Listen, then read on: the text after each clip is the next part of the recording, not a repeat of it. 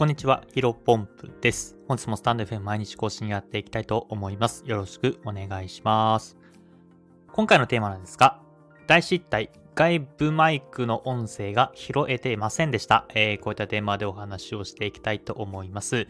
早速本題ですね。まあ、今日はね、僕自身の集大というか 大失敗をね、えー、晒していきたいなというふうに思います。まあ、そこからの気づきもね、もちろん話しますので、えー、ぜひ聞いてもらえると嬉しいです。えっ、ー、と、僕はですね、今 TikTok と、えっ、ー、と、Instagram の方に、まあ、Instagram はリールか、えー、TikTok は TikTok、まあ、ショート動画をですね、えー、アップをしています。で、まあ、だいたい週に3本ぐらいかな、作っておりまして、それをコツコツと、えー、投稿しているんですけども、えー、だいたい3本中2本かな。1本は、えー、音声、テキスト、うん、違う違う、えっ、ー、と、アフレコなしで、えー、まあ、その、絵面、絵面というか、なんていうのかな。あの、僕のアフレコなしで、えー、いう動画を、まあ、10秒ぐらいかな。動画を届けていますけども、もう1個は40秒前後かな。に、えー、自分のこういったアフレコっていうところで、えー、収録をして届けているんですけども、まあ、いつもね、そのアフレコ用の動画の撮り方的にはね、えー、大体、まあ、カフェとかで行って、えー、カフェの写真とか、まあ、映えるところの写真を撮りつつ、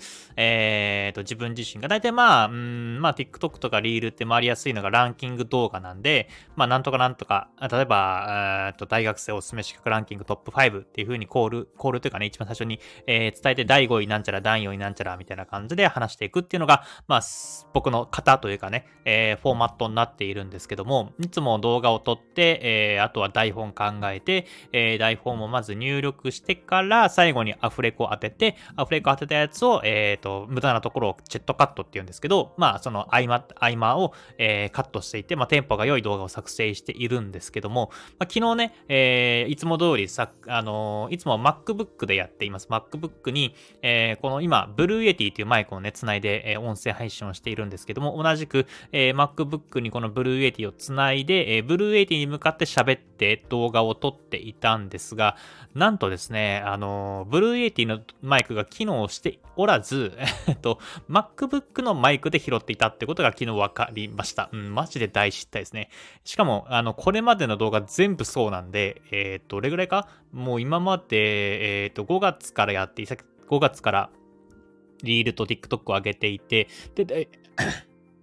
ごめんなさいね。だいたい5、えー、週3で上げているから、まあ単純に1ヶ月12本で12本かける、えー、5ヶ月が60本。まあ、60本からな、まあ70本ぐらいはですね、全部この Blue Yeti 繋げてたの意味なかったっていうのが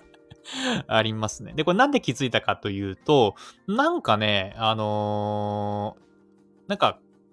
音声取るじゃないですか。音声取ったどなんか音が、なんか反響してるようなイメージだったんですよ。で、なんか以前よりも、なんか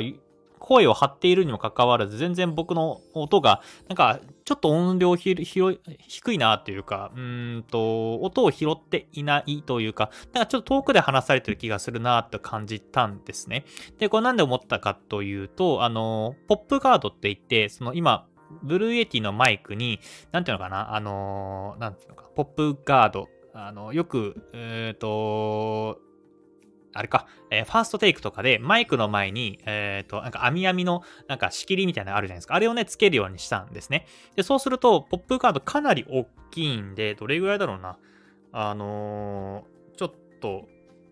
あの手のひらぐらい、手のひら、両手の手のひらぐらいの、えー、ポップガードが今あります。あの手のひらがし、うん、と正方形というか、うん、かなりポップガードがあるんで、今まで、えっ、ー、と、なんていうのかな、自分のマイク、自分、自分のマイク、えー、MacBook って言って一列、真正面に MacBook を置いてたんですけども、ちょっとね、あの、ポップガードが大きすぎて、MacBook の画面が見えないから、MacBook を左側に、あ、右側か、えー、右側に置いて、ちょっとね、距離があるんですよ。だから、うん、なんか前よりも、なんか声を張らないと、の音声を拾ってくれない気がしたんですね。だからこれ、ポップガードのせいで、自分の Blue80 のマイクがなかなか音声拾ってくれないのかなというふうに思ってたんですが、えー、っと、なんか、あの、本当にね、マイクゼロ距離で大声で叫んでみて喋っても、えー、音声というか、うん、そのアフレコが全然ね、なんか反映されなかったっていうか、いつも通りだったんですなんかおかしいなと思って、えー、より実際ね、調べてみて、えー、MacBook のマイクの設定をしたらですね、まあ、ずっと MacBook の、えー、マイクを採用されていたっていうところで、 Blue Yeti のマイクが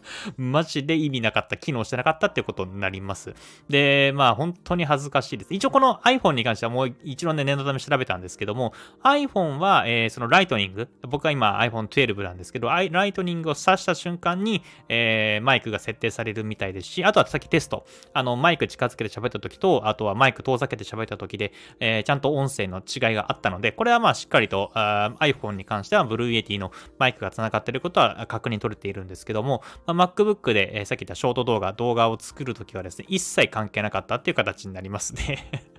で、えー、改めてブルーエイティの、えーと、マイクをですね、えー、挿して、えっ、ー、と、アフレコしてみたんですけど、もう段違いですね、音質が。うん。むしろなんか、えー、近くで喋りすぎられてるというか、もう、なんか、マイクの違いがすごすぎて若干気持ち悪いぐらい音質が良くなっているので、かなりちょっと違和、なんか最初やっぱ違和感があるんですよね。だからまあ、と僕今動画をね、だいたいいつも、えっ、ー、と、ストックというか、えー、2週間前ぐらい、1週間か2週間が、2週間前ぐらいの動画を、えー、届けているような形になるので、え音声でしっかりと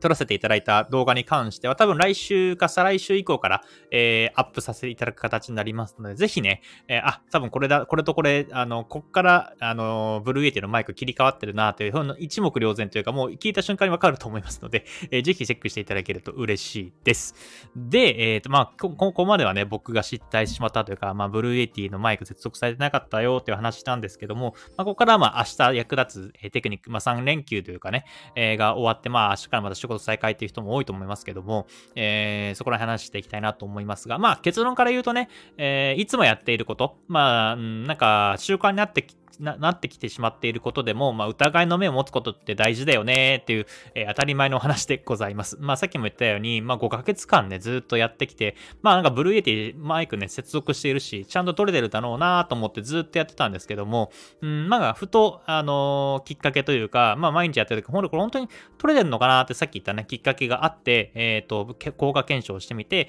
やってみたら撮れてなくて、まあ、うん、今までのね、5ヶ月は確かに無駄になってしまったかもしれませんけども、まあ、こっから先、えーアフレコに関しては、こういった地盤、えー、iPhone で繋げている、えー、えー、とマイク、高音質のマイクで届けることができるっていうのは、まあ、やっぱある意味収穫だったなというふうに思います。まあ、これはね、別にどの、うん、マイクに限らず、まあ、ビジネスでプライベートも役立つかなと思いますね。で、まあ、ビジネスで言うと、例えばどうだろうな、うんと、例えば毎週、えー、定例的にやってる会議、まあ、例えば1時間半とか2時間の定例の会議やってるとしたら、まあ、もう結構マンネリ化してしまってるというか、うん、この会議って本当にやる意味があるのか、えー、チャットで、まあ、例えば何人かわかんないです。5人ぐらいの会議だったら、まあ、それぞれがチャットで、えっ、ー、と、文章やって、あの、まとめてきて、それを事前に読んでもらえれば、2時間かけてる定例ミーティングも、うん、例えば30分で終わるとか、あとは、そうだな、なんか資料作成、えっ、ー、と、会議で使う資料作成のために、えー、例えば会議だったりとか、えー、資料作成のミーティングとか、えー、そこら辺でなんか会議の会、会議のための会議とか、え